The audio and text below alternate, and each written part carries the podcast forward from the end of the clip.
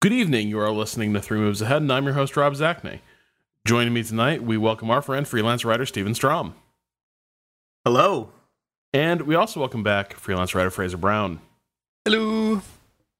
And finally, we have Games Beat's Blurst of Times correspondent, Rowan Kaiser. Stupid monkeys. Uh, so today we're going to be talking a little bit about the intersection of uh, procedural gen- uh, procedural generation and strategic layers in both strategy games and other sorts of games that are trying to crib a little bit from strategy games themselves. Uh, Rowan, you want to you want to kind of lay, lay the ground for this a little bit?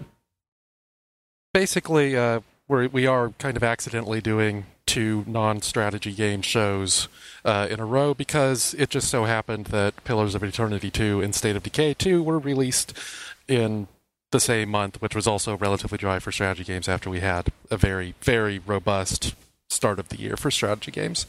Um, so that's just kind of a weird coincidence, but State of Decay 2 seemed to get a lot of interesting ideas out from uh, you and me and Steven, uh, which it's an interesting idea that I think fails most remarkably at the strategic layer, and that uh, sort of had us talk about you know other games that try to bring in strategic components into genres that are not necessarily strategic and uh, also i think this gives us a really great excuse to talk about suikoden for the third time in like a month on this show and i know that both me and steven are super hyped about that Congratulations on backdooring that uh, back end.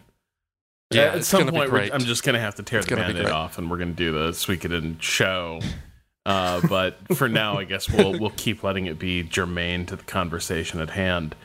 Um, yeah, and I think once we sort of looked at what State of Decay 2 did and did wrong, and the ways that sort of compared with the first one, we realized there's actually a lot of games that have sort of uh, been circling the space and playing around with different, uh, you know, different pieces of these uh, of these ideas. Uh, but let's talk a little bit about state of the state of decay and the state of decay series to maybe get some clarity on what it is we're we're sort of thinking about right now.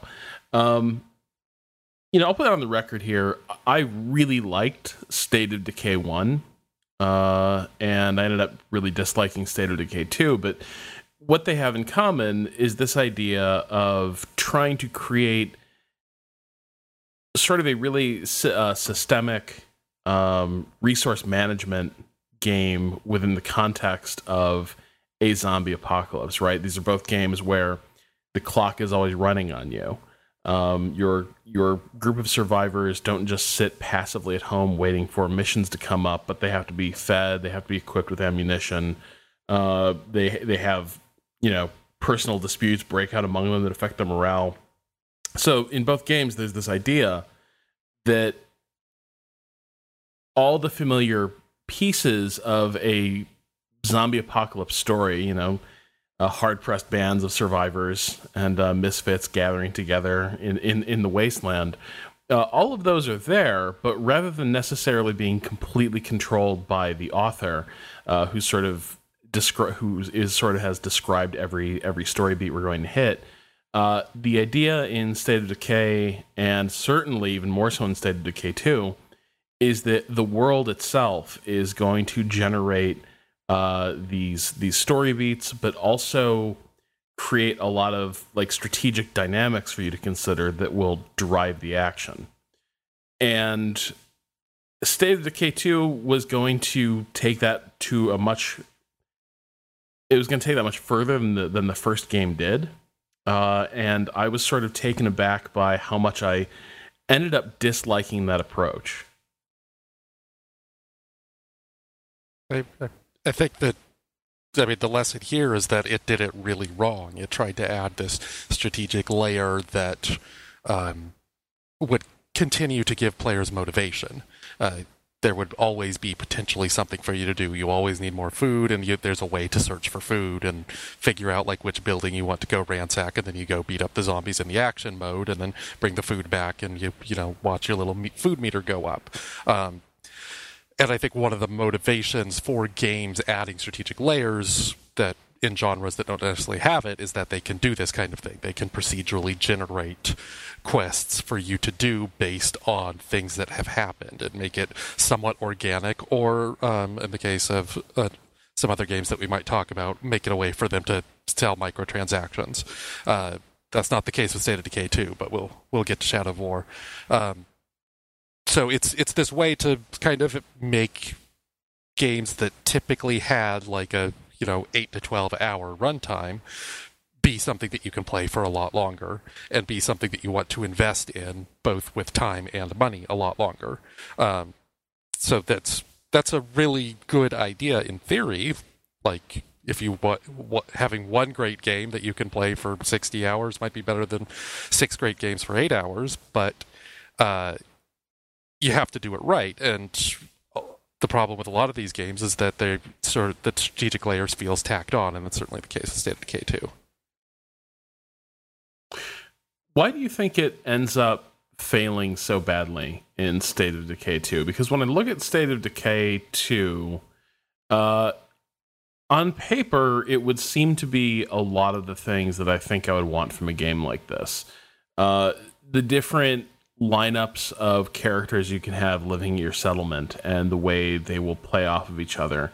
Uh, it features a lot of flexibility and different dynamics that will emerge, uh, at least theoretically, uh, depending on who's in your party. Uh, the idea that there's always going to be this this tension, uh, that there are always various little, you know, hourglasses with the sand running out of them uh, that you need to be worried about usually I like it when games sort of uh, hold your feet to the fire and demand that you keep one step ahead of, uh, you know, exhaustion, uh, depletion, uh, you know, being overrun, things like that. And yet, in State of Decay 2, I find I'm, I'm also trying to figure out which comes first. My frustration with it as a world that I care about and I'm interested in spending time in, uh, is that where things first go wrong? Or is it also that systemically a lot of this doesn't really hang together in a satisfying way? That this stuff works as a bit of uh, flavor, a bit of uh, like you know uh, sauce, uh, you know over the over the top of an otherwise pretty simple and familiar dish, uh, but does not work as the main course. If you don't mind, if I step in to um, yeah, I think like you said it yourself, like there are all these hourglasses kind of running um, above the action at the macro level throughout the game. But I think it's not even that there are multiple hourglasses; it's all just the same exact hourglass. Um, it's just always that people are going to get pissed at you if you don't go take care of their problems for them in this way and you know you don't uh, exhaust resources exhaust stamina exhaust survivors who will get systemically you know take damage and um, it's not while it's not permanent it can put them out of action or weaken them for long periods of time. So the people in the game the survivors are kind of a resource unto themselves and the game constantly wants you to expend them uh, on these things that are you know you you are spinning plates but the plates themselves aren't that particularly interesting. They're not that varied. Um, it's it's just the same one over and over and over again. And i kind of um, think that it succeeds on the on the micro level, uh, as one Austin Walker uh, argued pretty well, I think, where the small character interactions based on the like procedurally generated character traits, like this person took you know uh, Aikido lessons or whatever, or this person uh, was a college student or whatever. That stuff can create these really interesting like headcanon stories around your survivors and things like that. But you're still pretty much just doing the same thing over and over and over again, and still always worrying about the same things, about the same. Uh, you know, food going down is no basically no different than gas going down. Is basically no different than uh, bullets going down. You know, in terms of like what you do to collect those things. And even the options that you have for collecting those things is so sanded down and so it doesn't allow for those same kinds of like systemic wrinkles that your individual character traits can allow for. The big example that i mentioned in my own review on ars technica is that there was this uh, you know in the in the map that i played on originally because there are three maps um, for those who don't know there is this sort of electric uh, wind turbine farm uh, off in the distance on the other side of a giant river on the very other side of the map from where you start on this uh, scenario.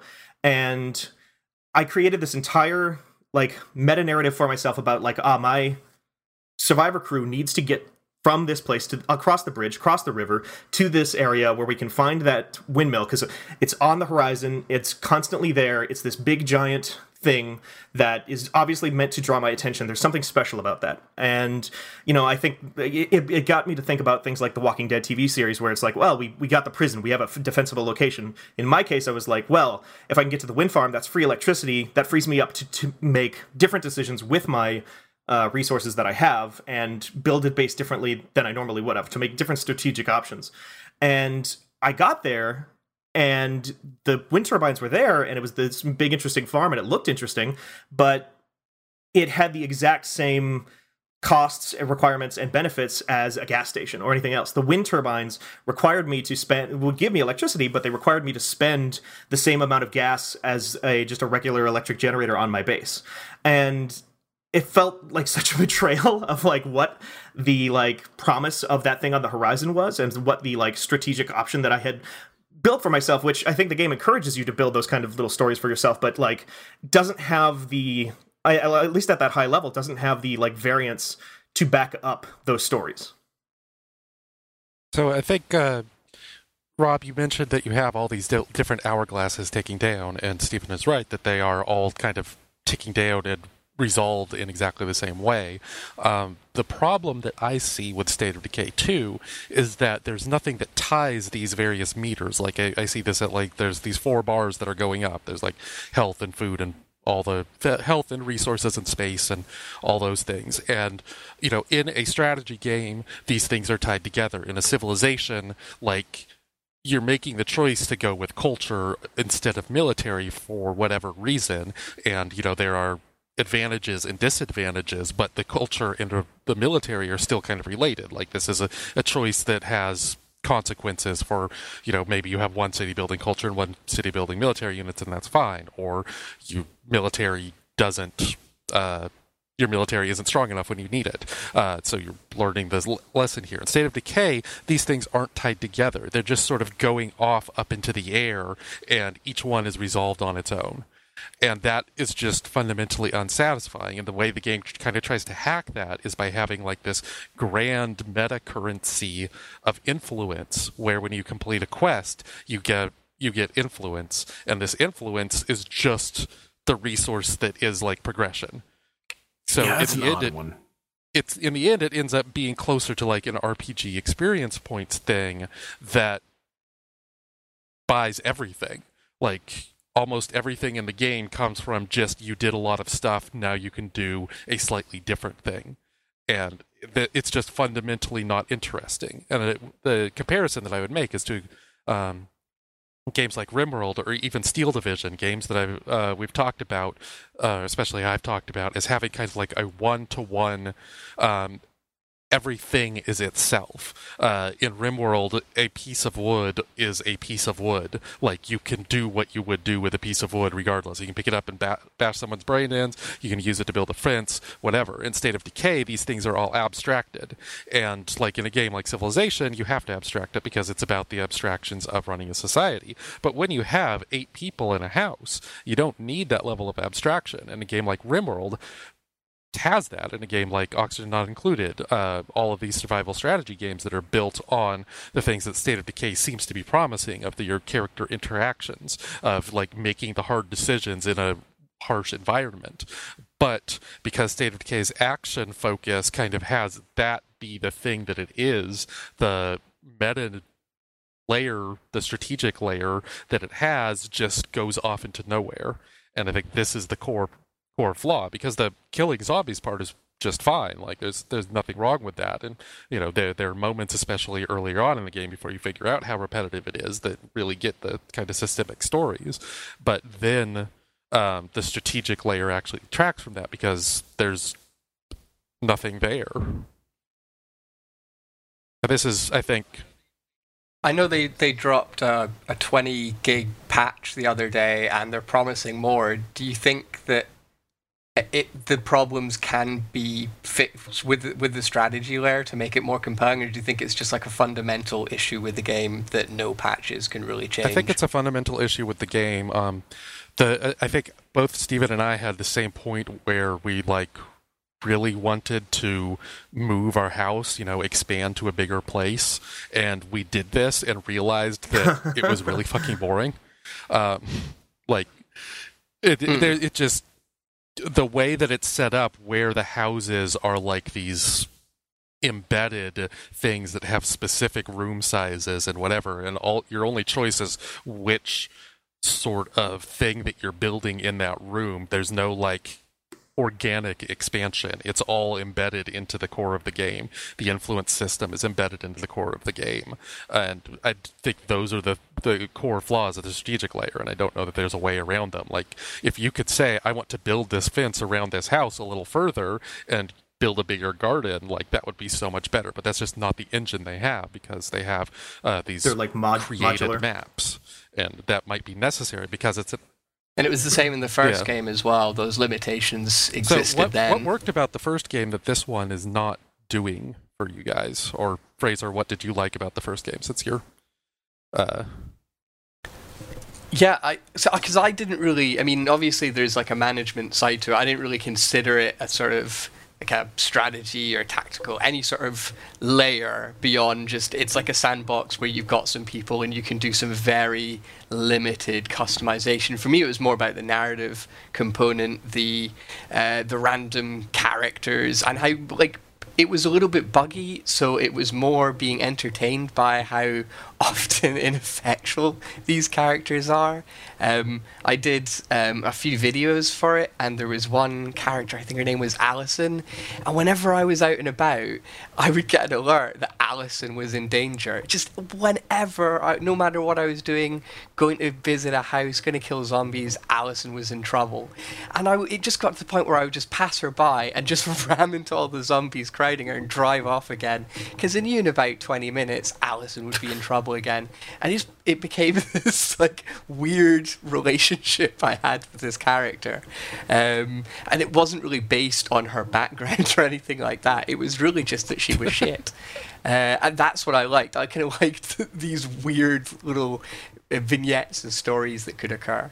Um, I never really considered it. Um, even I didn't even really consider it much of a management game um, because it was so light. It seemed the management side of things seemed to loom much greater at like when I first kind of got my little commune of survivors going. But then I realized it was all very shallow, really, and I, I just stuck around for the for the laughs, really. But yeah, I loved it, and I was hoping that they could kind of keep the sort of slapstick silliness, slightly jankiness, but add a, a meaningful strategic and management layer. But it sounds like from you guys they did not. Fraser, I'm, I'm curious. Did you like, in addition to because it, 'cause it is a very silly game. Yeah, like absolutely. everything in that first game is very weightless. Um, a bonding ritual that unfolds between you and other members of your community is like people are like, man, I need to go uh, blow off some steam. You want to go kill some zombies, and that still happens in this game. But like in that first one, it's really like, man, I'm just feeling a little down. I just, you know, you know, what make me feel better. Could we go? You know what I want? Could we? Could we go kill some zombies? and like the first time you do that, it's like haha, and then you realize like, oh, that's just how like that's how bonding That's works their in main this game. interaction. Yeah. Yeah. Um but which which I suppose isn't that far off from um zombie killing is just playing the role of mini games in a GTA, really.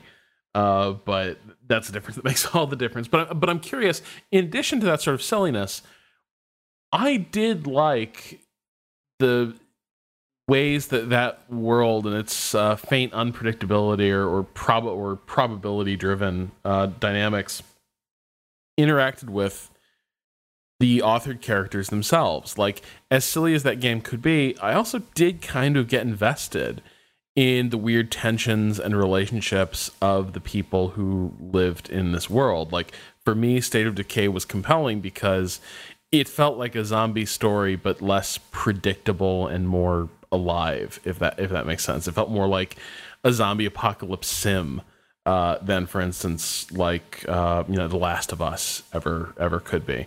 Did did you connect with it on that level, or was the underlying absurdity too much for you to really forge that connection? I did like that it didn't feel like we were just this tiny group of survivors against the world, that there were all these little holdouts. It still felt like it was like the world was collapsing but hadn't collapsed yet, which I liked. So I actually, because this wasn't almost like a post apocalyptic world, it was still a world that could be saved. I actually quite liked the the otherwise quite boring um, kind of nondescript American countryside. Um, and I, I, I'm not sure I really felt that invested in any individual characters. Um, there were certain characters I play as that I enjoyed more because I had good experiences with them or funny stories I took away. And even though that didn't really have that much to do with the character itself, um, it sort of forged a connection. Uh, but yeah, I didn't. I didn't really have an emotional attachment to anyone. I don't think. Um, but I didn't. I didn't really need to either. I felt it was just a sort of uh, a silly, random sandbox for me. I'm actually kind of curious to ask both of you um, something about that along those lines too. Which is, I played the first State of Decay, but not a ton. I think I just ran into one bug too many at the time, which is kind of still a problem in this game too. Um, and it kind of bounced off of it. But was the case in that game because in this one it feels to me like this is the lowest stakes zombie apocalypse in history like um like like you said uh, uh rob the like idea of going out and just i just need to blow off some steam let's go kill some zombies like the the way that like you know, ah, I, I just need to blow off some steam. Let's you know, let's go bowling or something like that. The zombies feel like a they're they're present in this universe, but like it seems like your odds of being killed by a zombie are about the same as like getting hit by a car. It's just more like something that the survivors deal with going on. And I'm just kind of curious if that like same sort of like lack of tension uh was present in the previous game, or is that if that's kind of new to this one? Um, I think they seem like a pretty decent threat. I mean, zombies are always kind of that Yeah. like joke, aren't they? They're they're shit, but that's why they're dangerous because you let your guard down and they've got you. Um, and there is still that sense. Um, and there were moments where you'd be worried about a character, and I lost characters, and um, but there was also the threat of the the military as well. Um, it was like the it was still pretty high stakes, but it felt like because it was the beginning of the end, um, you knew shit was gonna get worse, um, and so there was still like an element of lightheartedness, and also just because it wasn't like a particularly serious game, um, and I think that does make it feel lower stakes. I think you know it did have the feeling of the, the like the military, the, the slow realization that like, oh wait, the military is not gonna. Yeah, because at help. first you're super Like, they're- excited. You're they're- like, "Yay, they're here to help us!" Oh fuck no. right, and their first messages are kind of encouraging, like you know we're here, we're you know we're in the valley now, uh, etc. And then you start getting the realization that like, huh, their ceo sounds a little bit iffy, and this is starting to get weird, and it escalates from there. Um, I think something else is the first game. In some ways, I think is is assisted by the smaller size of its world. Like things feel a little more compressed in State of Decay 1. Like State of Decay 2, a lot of my time with it feels like I'm running these endless freaking errands. Uh, and like the distances on these on these journeys is just increasing as you sort of strip mine what's near you and you start having to make longer drives to you know far flung outposts to different neighborhoods to, to deal with stuff. And a lot of that space is really empty in in state of decay 2 and so it feels like even if something threatening or interesting is happening in one part of that map if you're not really equipped to deal with it you just just mosey on in state of decay 2 that's how the whole lot of it feels to me where state of decay 1 a thing that would happen to me a lot is i would just be out not even that far from my settlement. Again it's kind of a small world but I'd be out in town just looting some houses or something or, or dealing with an infestation and I'd be fighting some zombies. And it's not that dangerous yet. And then sort of on my mini map, I see flagged like there's a horde nearby. And there's these giant like really dense clusters of zombies that sort of accrete together and they become hordes. And it's not like they're running around like they are billion style. They're just large crowds of shamblers that are all moving in, in the same direction. But if you pull aggro on, on them, that entire group sort of comes after you and, and joins the fight. And so a thing that would happen routinely in that game is you'd be out there dealing with one small thing, and it was totally within your abilities. And then another thing would come up, and you'd be stuck in place a little bit longer to deal with that. Maybe come more zombies out of the fight. And then a horde.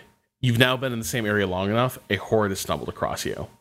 And now your stamina is becoming a problem, and it's becoming harder to sort of work crowd control on these things. And oh, oh shit, another horde is actually on your mini map, and you've got like a minute to wrap this up and get out. That would happen routinely in that first game. In the second one, I never have. I've no, never is a strong word, but I very rarely have those cascades uh, in State of Decay 2. I'm curious if that matches your experiences.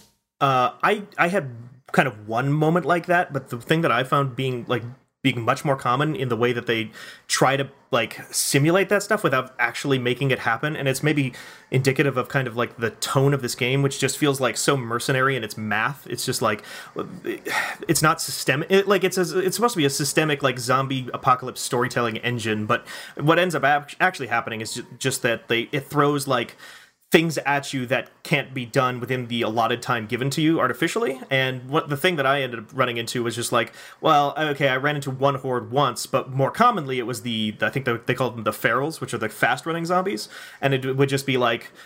Okay, you're on your way back with this rucksack full of, you know, juice or whatever, and then you would just get um, you know ambushed by this zombie that pretty much just runs faster and attacks faster than your character animation can deal with at that time.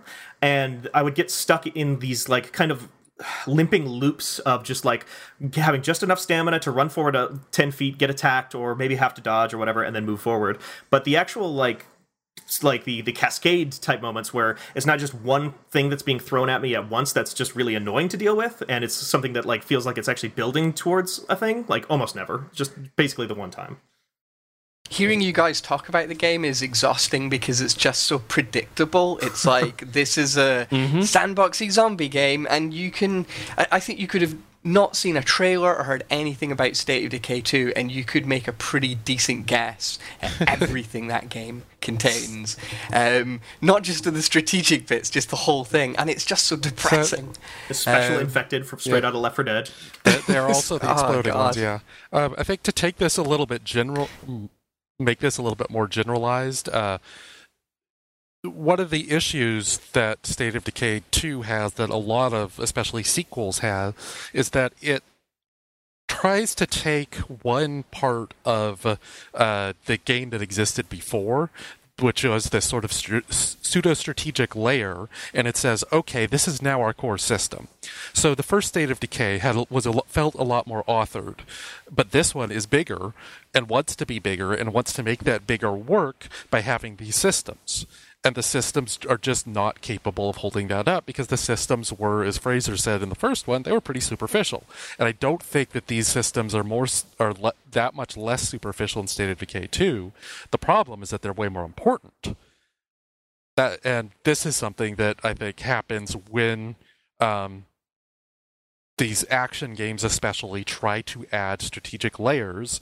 Is that a game like Shadow of Mordor, which was fairly constrained, there were two zones, and there was a slight potential occasional strategy where you'd like bring some orcs onto your side and send them off after somebody else. Uh, suddenly, in Shadow of War, that becomes the entire game, and they try to make it more important, and they try to make it deeper, and they try to make it the thing that you do, but they don't actually make it all that interesting or fun. And so, what was an interesting little joke of a thing to do at a small scale in the first game becomes the point and a chore in the second game and makes it significantly worse. I find that just so many games that have um, either a management strategic which are just happy enough to have it It's like, right, it's in the game. We can say it's got this layer now. Let's go and do the bit that we actually want to do. Um, and it feels like they just kind of, oh, I guess we'll put it on because some people like that. And it, it just feels so wasted. And you just have to look at something like Ni no Kuni 2, which has this like actually integrated management strategy, like a, um, an RTS element and an empire management element. And it's not just that it's really connected to the rest of the game, it also feels kind of unique to that game as well. It's using mechanics that it hasn't just nicked. Um, and just put it, it, it doesn't feel like some sort of default strategy RTS battle that they've pinched from some other game. You can actually. I'm not sure. Have you guys played Ni no Kuni 2? I'm at. I have. I've just. Uh, sorry, you go ahead, Rowan. You no, probably I played actually more have me. not been able to play it. I was just going to say that uh, I'm happy that we actually have a good example here because all the examples that I have of uh, non-strategy games, yeah, they're yeah, usually like, shit. it's like I, yeah. Well, this one's it's so basically as this new king. Well, you've just had been kicked off your throne, but you've got a new one pretty quickly. Um, you have to go out and you've got to fight little monsters in proper RTS battles, opposed to your little JRPG battles, your your action combat. Um, and then you've also got a city that you're developing, your kingdom, really, with buildings that can be used to research uh, new technologies or create weapons and armor, uh, and also upgrade your little nature spirits that you use in battle. Your, I think they're called Higgledies, which is Higgledies, adorable. yeah. Um, but the way the RTS component works is on the the big kind of world map, you'll see little banners, and you go activate the banner, and you get in uh, a conscripted RTS battle with the little enemy who will berate you and mock you, and then you have to chase them around between like palisades and things like that while units are, are, are flung at you. You control your army with your shoulder buttons, um, basically spinning them around in a circle around your king uh, to deal with the things like that you're facing. So if you have, you start with infantry and archers, just one of each. So if you've got some guys chasing you or, or charging at you, you might want to spin it around so your archers are, are facing them and they can start firing away. But as it gets closer, you spin it around the other way and bring in your infantry. Those two units will collide, and your archers will be behind you, safely firing away. And then you, you can uh, get four units.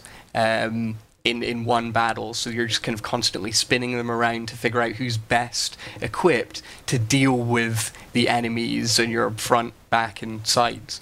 Uh, it's and, you, and at the same time you've also got like this kind of resource management element to it because you have your military power uh, that can be used to uh, fire off special attacks, like having like bombing raids because you have sky pirates helping you out, uh, or stunning units. And you also use it to reinforce if you've taken damage. But it actually, it, you get like thousands, but it goes really, really quickly. If you've had like one bad fight, um, then you can recruit all your new guys, and suddenly you have nothing left for special abilities or any more reinforcements. Um, it's very easy, but it's also quite easy to, to trip yourself up. Uh, but it just it's like something that it doesn't feel like complicated or deep, but it does feel uniquely Ni no Kuni, which I think is what almost every one of these games that we're going to be talking about doesn't have. the the thing I really like about Ni no Kuni in particular, from the bit, the little bit of the uh, sort of army combat that I have played, is that it is this kind of like almost super stripped down version of um, medieval mounted and ranged combat, where you're like concerned about like positioning and y- you know protecting your flanks and things like that. But they've boiled it all down to literally two buttons, and it you- like you said, it is it is pretty easy, but like it's just enough eh, to think about and and thinking about it in like a different way than you would in say like uh, in a Suikoden, which is a you know very similar kind of mix of RPG and um, strategy game uh, and in a way that like feels fast and feels like interesting and keeps you keeps your brain alive. You know, it keeps you it keeps you moving, uh, and I really really like it. But it's that it has this cohesion with the rest of the game. Every part of the game is tied into your empire management and um, RTS battles. You'll have quests. The rewards you get will be used in other parts of the game. Uh, it's it's especially noticeable, obviously, the empire management side because at the core of the game, it's about fostering this new kingdom uh, starting fresh with this new kingdom, bringing in people from all over the world to help you and man the buildings that you create and help you in, in battle. Uh, so it, it doesn't feel like you've just had your little RPG quest and now like right I'm going to go and do the empire management bit for 30 minutes and then I'll go back to questing. You're always doing the empire management stuff. Uh, often you'll find people out in the world who'll have a quest for you, and it'll be you, you'll want to do the quest so you can attract them back to your kingdom. Maybe they'll have a particular skill that'll come in really handy, and you can make them run your like blacksmith or something like that because they're really good at making weapons. Uh, so you're doing these quests so you can actually buff up your empire. Uh, so yeah, all, all the time you're doing more than one thing. And kind of actually like talking combining something you said and what rowan said earlier about what state of decay doesn't do is that's also just like a yeah they, they tie in mechanically but it's also a very complementary fantasy to the jrpg the typical jrpg fantasy i find. Like it's starting from nothing. Your you know your empire starting from nothing is just like starting at level 1 trying to get to level 99 doing the special side quest to get the super sword that's going to make you so powerful is the same as like doing the special quest that'll get you the blacksmith that builds the better weapons that powers up your army. And yeah like just rather than just mechanical like the just the feeling that it embodies is also very like uh, complementary I'm actually reminded a lot of uh, Little King's Story, um, mm. which is obviously a lot more of a, a, tactical game, I guess, than Ni no Kuni, which is more of a, a, a proper JRPG. But um, there's just so much. Um, it's it's like the actual mechanics are different. Like the RTS stuff is completely different from from Little King's Story, but there's obviously the actual aesthetic is quite similar, uh, and just that it's there is depth to it, but it's just so like any little kid could start playing uh, mm-hmm. Ni no Kuni 2 and understand it in a second. And they're not going to have any problems with the the early RTS battles, which they'll then teach them to maybe handle the tougher ones further down the line. So it feels like quite an open, accessible game as well. I think when you add a lot of these extra layers, it does complicate it. Like I don't, I think like a lot of kids would, and obviously you're not going to get little kids playing State of Decay 2, probably. um, but there are other games that aren't like gruesome or violent that have these extra like management aspects, and I just think they could be kind of off-putting.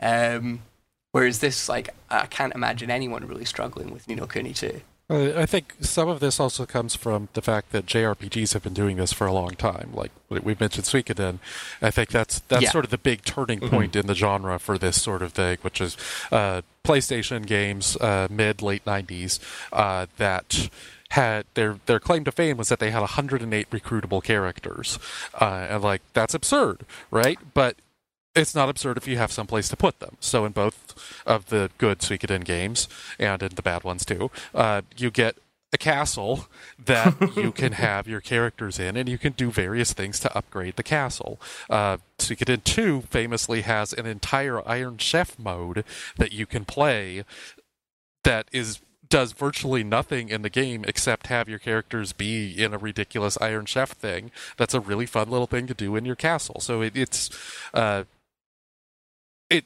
starts this trend of JRPGs sort of thinking about how can we make this um, overlaying uh, layer actually meaningful. And uh, Suikoden does this by actually having a strategic battle mode. Um, so your 108 characters will build up your army, even if you don't actually use them in your six-person RPG party very much or at all. They still make your army bigger in these very simple tactical combat things. Uh, the first one is sort of a rock paper scissors thing that uh, just has armies kind of bash into each other uh, after you make a choice on a menu, and then the second one is a a fast uh, tactical war game kind of thing, kind of Fire Emblemy, but much simpler. Um, and these things like come together to say, hey, I do want to actually recruit more of these people into my castle. And then the castle reinforces it because the castle is cute. And so, you know, JRPGs since then have been working on that, and Western RPGs have sort of caught up with that. Uh, stuff like Mass Effect, building up the Normandy, and. Uh, well, I think with Western RPGs, mm-hmm. it's more, it's the stronghold. Right style thing really which i actually i think is a slightly different evolutionary branch really. It's not the i don't think it comes for it's catching up to like suikoden or anything like that. I think it's its own thing that's not as good. Yeah it's um, unfortunately. The not as goodness interests me though. Like i think one of the one of the things here is like these systems are char like are charming in these other contexts but then you see something similar in like Fallout 4. Well, I shouldn't I shouldn't like speak too universally about Fallout 4 because I think my partner ended up mostly being okay with uh w- with base building and sort of like sort of enjoyed it. It wasn't her favorite part of the game, but like you know, she thought it was cute. I know some people who really did enjoy base building and settlement building in Fallout 4, but it did seem to mostly turn people off uh, State of Decay 2 makes me want to destroy my Xbox.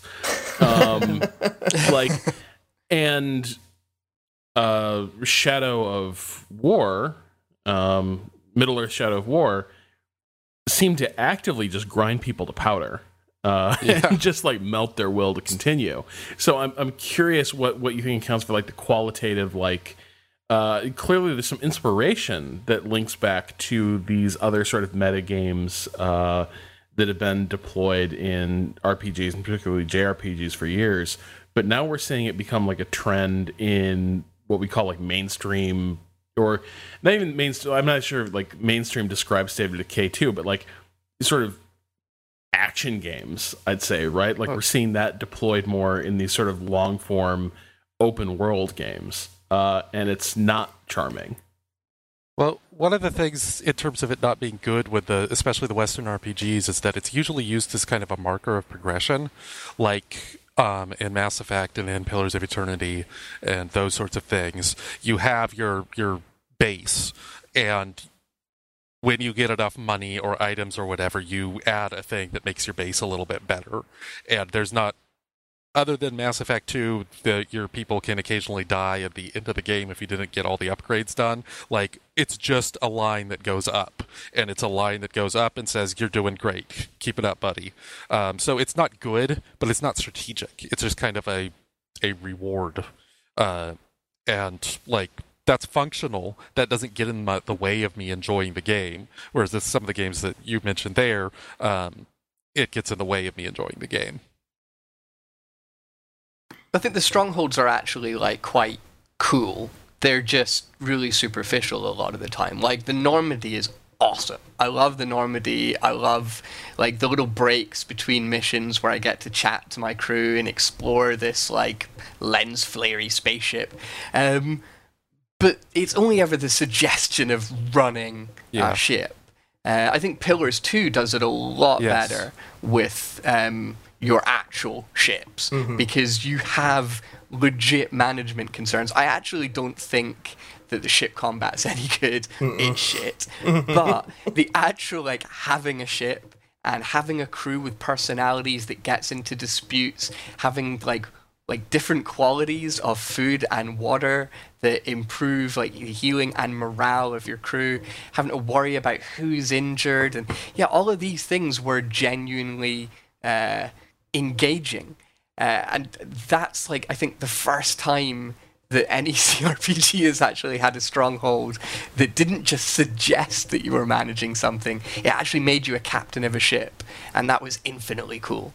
I'm just actually kind of curious, like, um, systemically, if like, uh, like what the reasoning behind like why some of these things turn out the way they do has something to do with the with like like the economics of the thing, like on both ends yeah, like because uh, uh, you know, Rob, obviously, you mentioned that the thing in uh, Shadow of War is that it just grinded people, ground people to dust, and so much so that they, you know, partially because of you know the the backlash to that, but then also partially because of the backlash to microtransactions in the world in general right now. They they walked a lot of that stuff out of the game. They removed a lot of that, rebalanced some of it, I think, and I think it I think it's on that end that like people see like oh infinite progression that can keep like us playing you know a 60 hour game one 60 hour game for you know for 70 hours or or one 8 hour game for 60 hours or whatever it is um that means microtransactions. That means like we can or we can sell in the case of state of decay we can sell a dlc pack or in the case of fallout we can sell a season pass that will have more like building options down the road and stuff like that. And uh, beyond th- or, or, earlier than that, like the idea of you know in th- these Japanese games in Ni Kuni, like when you are on the field of battle with these units, it's not the actual full detail high scale models from the regular JRPG combat. It's these little um, super deformed chibi models of everybody like moving at these very you know very simple models and so i imagine that's got to be just cheaper to to scale and to replicate over time and stuff like that and pillars of eternity 2 I, partially maybe like maybe splits the difference by the fact that it is a 3d game but you know it's fairly low detail 3D models, so they're not doing a ton of really expensive 2D art, and they can, you know, replicate those 3D models over time and stuff like that. And the ship to ship combat is mostly told through text, so they can get a little bit crunchier. Yeah, they abstract all of that in Pillars 2. Like, is everything like when you're actually sailing your ship? It's it's you know like Ni no Kuni in the sense that it has this kind of little model floating through mm-hmm. the sea. It's not like actually you're sailing through the right. sea while yeah. standing on your ship. Um, I don't think. I think there are some moments where that can be. Uh, I think it is an economics thing, but I think also with Ni no Kuni too, it's like it is an aesthetic thing. Like the actual overworld map is mm-hmm. this little chibi deformed thing. It wasn't in uh, Ni no Kuni one, or like the characters on the map were still your normal characters. Um, but I think that is more an aesthetic choice, uh, and it actually also I feel like it makes more sense to have if when you're on the the map and you're about to get into a battle, it's nice that it's just almost like kind of seamless. Um, you're not going to like yet another different mode. You're keeping your characters from the from the world map. Uh, and it also m- means that they can play with the scale a little bit more as well. Yeah, I think when Fraser asked earlier, uh, like why are they putting the strategic modes in? Because people like them and let's go to the let's go to the things that we actually care about. Um, i don't think it's that people like them so much as investors really like them or executives really like them. So uh, what they're able what maybe those are the people then. what this what this trend in games what the this sort of general trend in games is is games as a service. These games that you want to or they want people playing infinitely and potentially buying into infinitely, or just you know they could be games that you you know buy once or play for free or whatever, but you build a community that other people are buying things. Um, so it's this push overall throughout almost the entire industry to have like instead of EA instead of having like six different Star Wars games in each genre, wants to cram every genre into Battlefront. Um, and this helps them sell their loot chests. It helps them sell their season passes. Uh, it it's what these companies seem to want. And I think one of the things that they have realized is they can cannibalize strategy games. They look at an XCOM becoming a mainstream hit and say, we want some of that, and we're going to take the bad parts of it um, that we think are the right parts. We think these are the things that people like when they're actually just the things that make the game longer, and we're going to add this to our game. So you get Fallout 4 that I think there, there are kind of sort of two aspects of Fallout 4 that um, one is good and one is bad in terms of the kind of strategic base building stuff. The actual process of building up the base is pretty fun. Like you get these supplies and you build the walls, and uh, some of these bases are super constrained. Like I spent the most time in the the little alleyway in Boston, in like the the core part of the city where there's like almost no space, so I just built straight up, and that was really fun. Um, but the aspect of the game that involves yeah, it's it's not. It's fiddly as well, though. Like it doesn't yeah. feel like it was designed for base building. Yeah, it's it's all, not that it great, but it it's just kind of neat to do. Whereas the part where you're like recruiting people and having them defend these areas and trying to get quests and go off and defend them yourself, it's, it's just pointless. Like it's uh, I, these were reasonably successful mods with earlier Fallout games, and uh, it feels like it's a tacked on mod to have sort of the idea of a strategic layer of surviving the apocalypse, but it's not actually involving that in any way other than that here's a thing that'll add, you know, 20 more hours to the gameplay that they can put on the back of the box. And, um, it, and opens the door to a $10 DLC that they wouldn't have been able to sell beforehand. Right. And then, so then you take that a step further, you get something like Shadow of War, where we've talked about how this grinds people to dust. And the reason that that game grinds people to dust is because it was designed so that you could buy your way out of being ground to dust by picking up a loot box that has the orcs that you recruit. And now you have you pay five dollars or whatever and you get these orcs now you don't have to go through the process of finding the orc you want to recruit making sure that you you know get him separated so that you can do your magic mind powers on him, then making him go up all the levels that he needs to go up by fighting other orcs in a really boring fashion. You can just pay to shortcut that. It's like an airline where like they make everything worse for you and then charge you to get out of the bad things. It's like a constant negative reinforcement and they're using they're using our genre to do that and it's frankly offensive. And wow, that went some places. I, I, was having like some fun that. there. uh, but I'm not sure you're wrong. Like it, to an extent, like I am hard pressed to think of games that have been made substantially better by this. Um, like especially when the goal seems to be creating a giant open-ended grind or if we want to be kind, like you know, it's, oh, it's a meta layer resource management game, but the, the sum effect is like grind, like run on that treadmill uh, forever. Um, I am curious, like, is this something? Is, is there a version of this that games like this can can do successfully and actually improve themselves by? Uh, including these layers like is this is this a is this a, just bad conceptually uh, for for a lot of these action games uh, in in a way that is not for RPGs, or is there something just consistently flawed about the implementation uh, that you could see being corrected? Well, it's bad conception because like in the sense that they haven't thought about the concept. Uh, it's just tacked on. It is that there's, you know, maybe it's either laziness, maybe it's ulterior motives, maybe it's just a confusion about what actually makes strategy, tactics, management interesting. Um, but yeah, there's definitely a problem. But I think there are, uh, you know, all it takes is for there to be one game where it's good, uh, and then it, it means that people should keep trying because Ni no Kuni 2 stands I think, as an example, and it's not the only one where it works, where removing it would fundamentally make the game so much worse. Like, you have to have it in the game, and it's good that it's in the game because it's a fun thing to engage with. Um, if one game can do it, then any game can. Uh, so yeah, I don't think it is just something that we're going to have to resign ourselves to the fact that it's always going to be shit. There's some there's some light there, but it probably isn't going to be coming from like Warner Brothers or anything like that.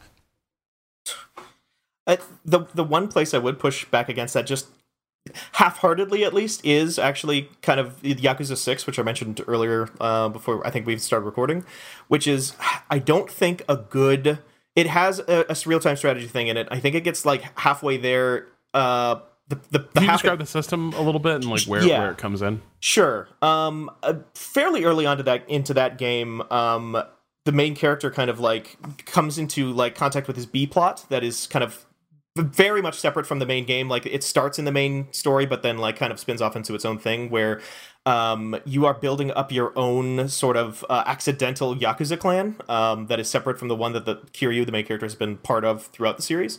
And the real time strategy element is basically you can you go into these like overhead perspective and spawn units that all have like different archetypes. Like here's the heavy that can tank a lot of damage. Here's the grenade thrower that has range. Here's the you know fast guy who can get in under guard and stuff like that. And then you can also throw out it almost suikoden and you know kuni like uh, recruit lieutenants for you by completing regular si- side quests that go into that mode and have special abilities. And while you can't actually control where they walk they all just kind of like run both armies just kind of run into each other.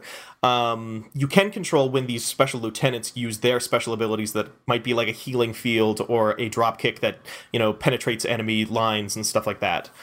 Um, and it's not particularly fun on its own. that's the that's the the one glaring problem with it is because you are so hands off with it that it almost feels like a phone game of some sort.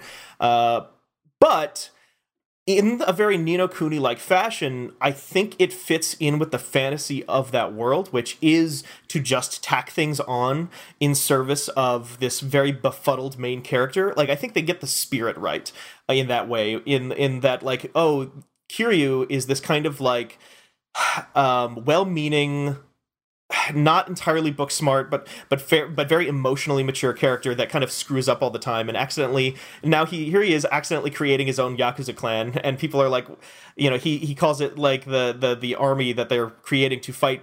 By the way, all the enemies that you're fighting in this are. Uh, portrayed by and uh, vo- are voiced by and modeled after New Japan Pro Wrestling wrestlers, um, which is a fun wrinkle to it too. But um, the, the the ongoing story with it because it is off to the side just like so much of what is off to the side in yakuza like going to the arcades and dealing with these subquests and finding all these wacky and wild characters and kiryu inserting himself into people's lives almost by accident and like um, doing these different things that stuff all feels right. It feels within the spirit of the yakuza franchise. It's just the thing itself it, like much like i think the batting cages are not that fun but adds something to the fantasy of this big giant like japan minigame simulator that yakuza is feels like like the right thing for that franchise and now if they could just make it you know fun to actually move the units around and stuff like that it would be perfect but you know, I think I think they're they're they're the closest any action game I can think of off the top of my head has gotten to making it a meaningful addition to uh, the formula. So I think one of the things that we're running into here is uh, something that uh, comes up a fair amount, especially when we talk about tactics games, which is when you have multiple layers to a game. You, I feel that you sort of have to pick one. When you're playing a Total War game, Total War has very much picked the tactical combat as what it's about. Uh, most tactics games pick the tactical combat, and the strategic layer is kind of there to hold the hand of the tactical layer, there to provide context, there to help you guide it, but you're living and dying on the tactical layer. Um, and so when you look at, at a game like State of Decay 1, the management side of it is there to hold the hand of the goofy zombie destroying simulator. Uh, when you look at State of Decay 2, it's really unclear which one of them is in charge. Uh, you are always making your decisions based on what the strategic layer tells you what to do. Or maybe not always, but almost always you're saying, this thing says I need food. I have to go to the grocery store and see if I can dig up some food. Um, and that becomes sort of the focus of the game is making those bars go up or go down or whatever. And in doing so, it tears the game in half. Um, so I think that it's possible uh, to potentially have these action games with strategic layers, uh, but they have to work right together. Um, and I was going to bring this up earlier, but like I like Dynasty Warriors. Dynasty Warriors is an action game with a strategic component in terms of uh, you know you can have the battle be lost by not protecting your your general while you're running around bashing people in the head over and over. Uh, the strategic layer is very low on that. The main point of that is you mash the buttons and cool things happen.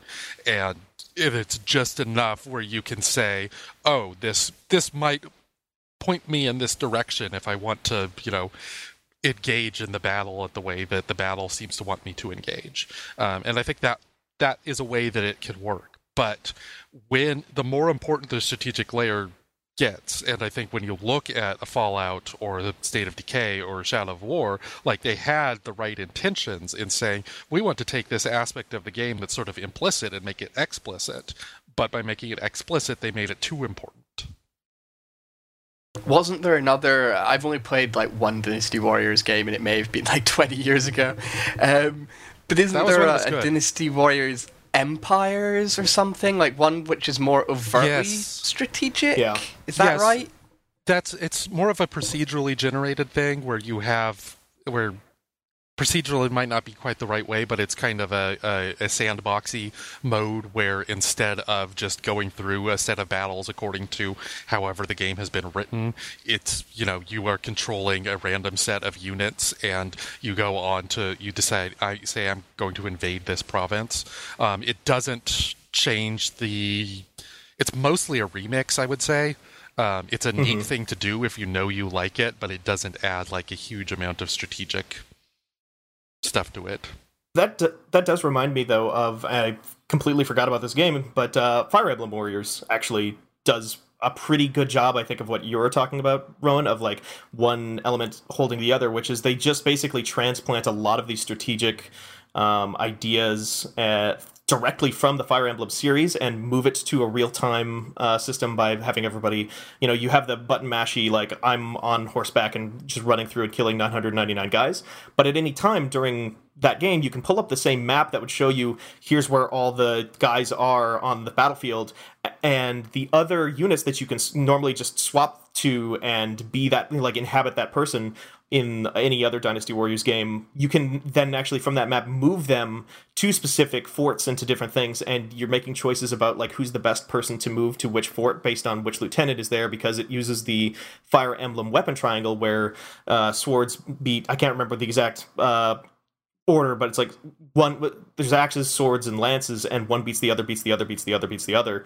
And by doing that you do have this kind of very it's it's fairly light but um it actually I think benefits from the fact that like well if you know both Fire Emblem and Dynasty Warriors going into it like you can kind of just jump right in and know exactly how the uh, strategic layer should shake out and can make like can kind of maximize use of it and that same like in a way that does complement the like button mashy I need to kill X number of guys I just don't need to do it with my own two hands I can send off this other unit to go do it for me. See, I've been eyeing that for a while now um, because while I didn't play much Dynasty Warriors, there was like a good year in university where me and, and, a, and a bunch of my friends were obsessed with Bladestorm, which is not a good game, like by any means. But we were like in our twenties and bored and had no money, and we had this game, and it was just incredible. Um, so it's because it's kind of the a similar sort of game where you're fighting. It's like an action game with loads and loads of people in these massive battles. But you actually you take command of a unit or two. So you might be like, right, I'm going to be uh, running this cavalry unit, or I'm going to be running this unit of ninjas or wizards. It's of course set during the Hundred Years' War. Um, um, with ninjas. Just, with ninjas and wizards. Yeah, yeah. Okay. You play so like it's a, historically accurate. You play a mercenary, yes. and you can choose to play for the different sides. But it's either way, you're gonna get your eventually get to recruit ninjas and wizards and all sorts of things. It's very, it's very much a sort of fantasy Japanese um, reimagining of the war. Uh, but yeah, you actually have uh, you know, France split up into these regions that you're then trying to take over. There's like an actual war playing out. So your battles contribute to the war. Uh, so, and there are like, sometimes you'll have these sort of special battles where they're actually going to, to take this like city or fortification or something like that and it I wouldn't call it strategic, especially because you're kind of playing as a mercenary, so it often feels like a bit incidental.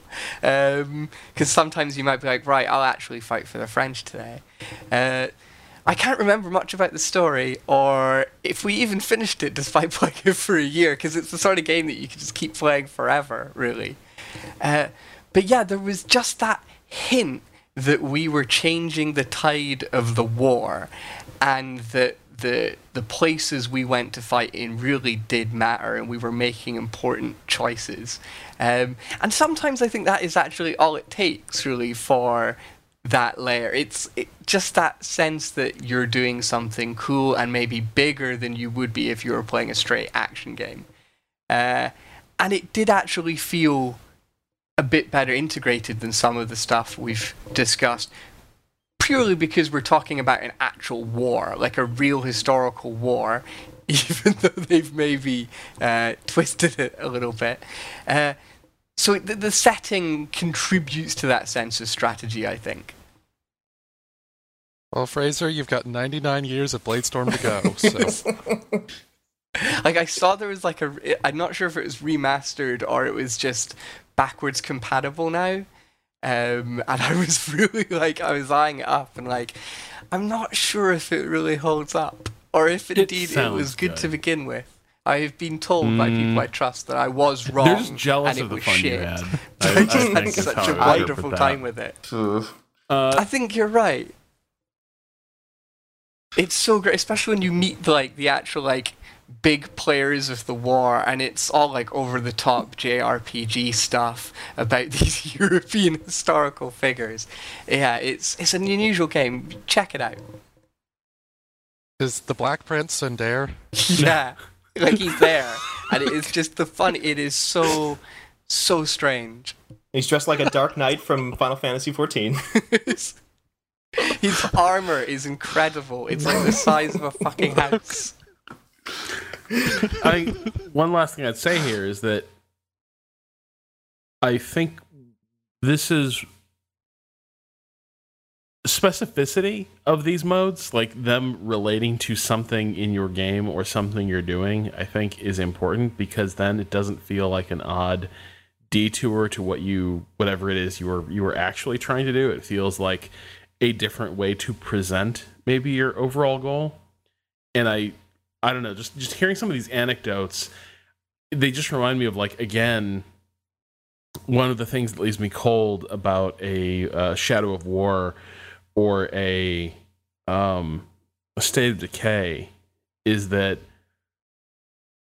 they leave the gears so visible as they sort of turn and try to generate these like little interactions and story beats that like none of it feels like it is happening in my game necessarily. I don't feel any ownership of it.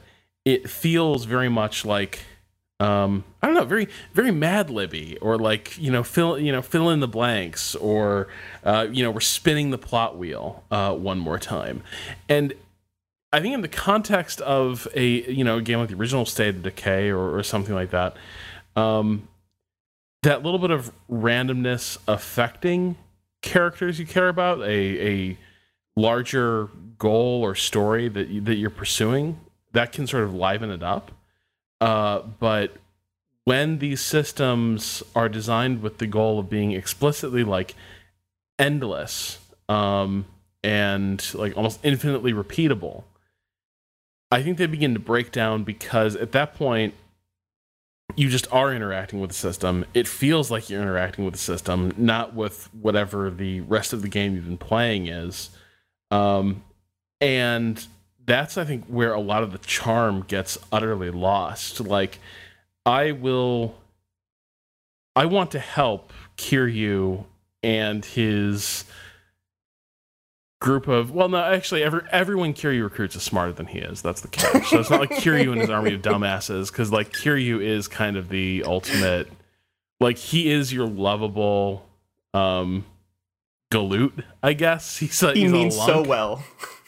yeah, uh, but but you know what I mean. Like like Kiryu, like him, like sort of creating a yakuza family and like there being a game around that. It's like oh yeah, well this is you know this is part of Kiryu's story is him sort of climbing the ranks of the underworld and and sort of playing these games, but it's not a huge thing. What I care way less about is like if Kiryu himself is just a set of like random RPG stats and traits, and mm-hmm. then everyone in that world is also just like a random collection of numbers and traits. Uh, because then there's there's nothing for me to invest in or even like wind my own narrative around. I mean, yeah, the the specifically the thing in Yakuza Six, like if Kiryu wasn't Kiryu, like that whole mode would be shit. The only reason I even like it as much as I do is because I care about that character. But but if that same thing existed with the character, like the randomly spun up characters in State of Decay, it would like you would ne- nobody would want to play that. You wouldn't ever recommend that to somebody. Do you think it's just like a misunderstanding on some developers' parts on like what is actually like what a strategy game actually entails? And they're like okay as long as we have some numbers and we can make them fight there's some stats in there. That's what these nerds love. And they forget that actually strategy games are full of stories and characters and without them they often end up being hollow. And it's something that we actually criticize a lot on the show. Um, we talk about stuff that like you don't immediately think of as relevant to strategy but it's relevant to all games Maybe it's also that so many of these systems. I don't know. I wonder if the success of the survival genre or theme has done designers a service in this regard too, where it's like, oh, what, well, what people really enjoy is the feeling of precarity and progress being at risk or lost. Mm. And I'm not really sure that's what's compelling in those games. First of all, I, I, I clearly those games are more compelling than I tend to find them because they, they do tend to be wildly successful. But I think a lot of these systems are also sort of meant to layer in this idea of, um, oh, well, you just need, like, people just love filling up uh, sort of their resource bucket and and and worrying about that stuff and that's and and that's good gameplay uh, and and I'm not sure it it is. Um, I'm pretty sure it's not. I I think the re- the thing that is being looked to for the resource management model um, isn't strategy games. It's survival games in a lot of these cases, and I think maybe that's a problem. Yeah, well, I mean, a lot of these survival games have obviously drawn from strategy mm-hmm. or, or management more than strategy specifically but it's I, I know what you mean. They're like they're taking it from survival games rather than the source. Um, and like i i'm sort of i feel like survival games are due just a truly gargantuan shake up because they are really by the numbers these days. And maybe they've always been. Um, what one of the issues with bringing in these survival elements and then making it all random or procedural is that when we lose things, we only lose, like, care about losing them if we've forged a connection. Like, it's not, the, the thing we like isn't losing things, it's the, the thought that we might lose something we care about and be desperate not to. And so constantly work to try and keep that thing that we like safe. Um, that's what's compelling. Um, and they've completely forgotten or not even realized that. It's, yeah, it's sad. It, it, it does feel to me kind of like almost making a copy of a copy of a copy of a copy because there are so like not to say that there aren't strategy games these days like there's obviously there are but like there are no this there are no starcrafts of the world where it's like everybody knows what this thing is like the, the the strategy game community at least to me seems like it kind of like lives a little bit more on the edges and where we have uh, examples of like what a strategy game is come from games that uh, take strategy games and like put or strategy game elements and put them into other games or uh, you know try to shake them up a little bit more um, around the edges and make something like a darkest dungeon or something uh, like that. And that's a prime example of a game that does have you know high stakes built you know around the permadeath built on like developing these uh, relationships with your characters. Um, and you know, I wonder if we just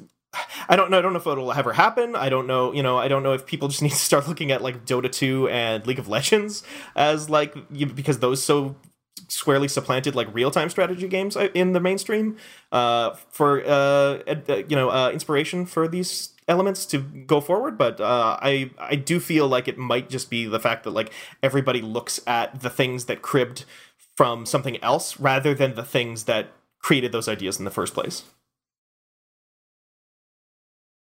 I think when we're talking about the games that uh, aren't doing this very well, um, these also seem to be the games that are the most ambitious with them. And I think a lot of it is just that it takes a lot of different people and a lot of different meetings and a lot of different production teams and a lot of different, you know, jobs just to make a damn game. And sometimes that's going to fall through the cracks. And like the more things they add, the more likely it is to fall through the cracks, especially when you're just dealing with something that's not a core aspect of the game. The core aspect of Fallout 4 is this RPG exploration shooting thing. It's not a colony mm-hmm. simulator. So you add this on, and it works with the engine, and that's probably the main thing that they wanted to do with it. And like that's just how it happens to go. Uh, it's not you know a darkest dungeon where you have four people who are working on making this the most darkest dungeon the darkest dungeon can possibly be it is weird to think that people could be like right let's make let's bolt on this incredibly elaborate complicated genre that honestly, even developers that only make games in this genre often fuck up and add it to our gargantuan procedural sandboxy action game.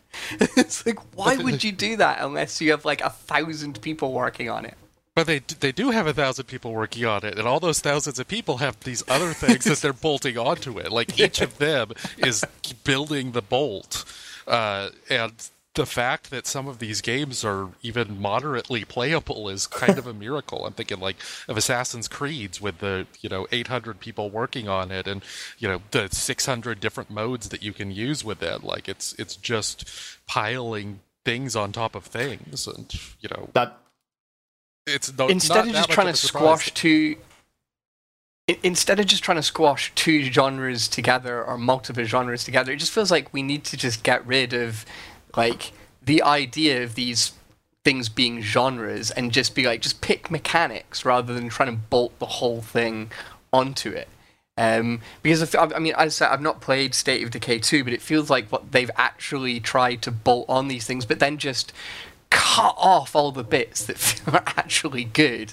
But the the frame is still there. They have just like ripped it out of a, of a strategy or management game and stuck it onto their open world survival game it it does actually uh, uh, perhaps like poetically feel like a game that was designed in a lab by uh, the studio Undead Labs. You know, like it, it even just down to the fact that it, this is a zombie game. Like, can you think of a more tired concept in video games right now? Like a like just a, a more tired threat than than zombies. But it was even tired when State of Decay One came out, and they found something fresh to do with it. I mean, here it's um I don't know. Yeah, I don't think zombies are tired. I think that the people writing about them are. Um, it, it, State of Decay is the State or State of Decay Two was the game that actually made me say, okay, yeah, I am actually tired of zombies, like everyone tweets about all the oh. time. Uh, yeah. For me, that was this is the one too, that's finally yeah. broken it. Congratulations on the Fear of the Walking Dead of, uh, of games. Um, also, I'm, I was I was taken aback a moment ago by this uh, screenshot of the Black Prince in, in this game like that, that Fraser shared with us on, on the chat. Uh, we might need to link to this in the uh, in, in, the show notes. This is He's gorgeous, this is haunting. isn't he? uh, this is gonna this is gonna stick with me. He's he's gorgeous, but you know he won't treat you well. No, no, hundred percent not. Um, Complete dick. but anyway,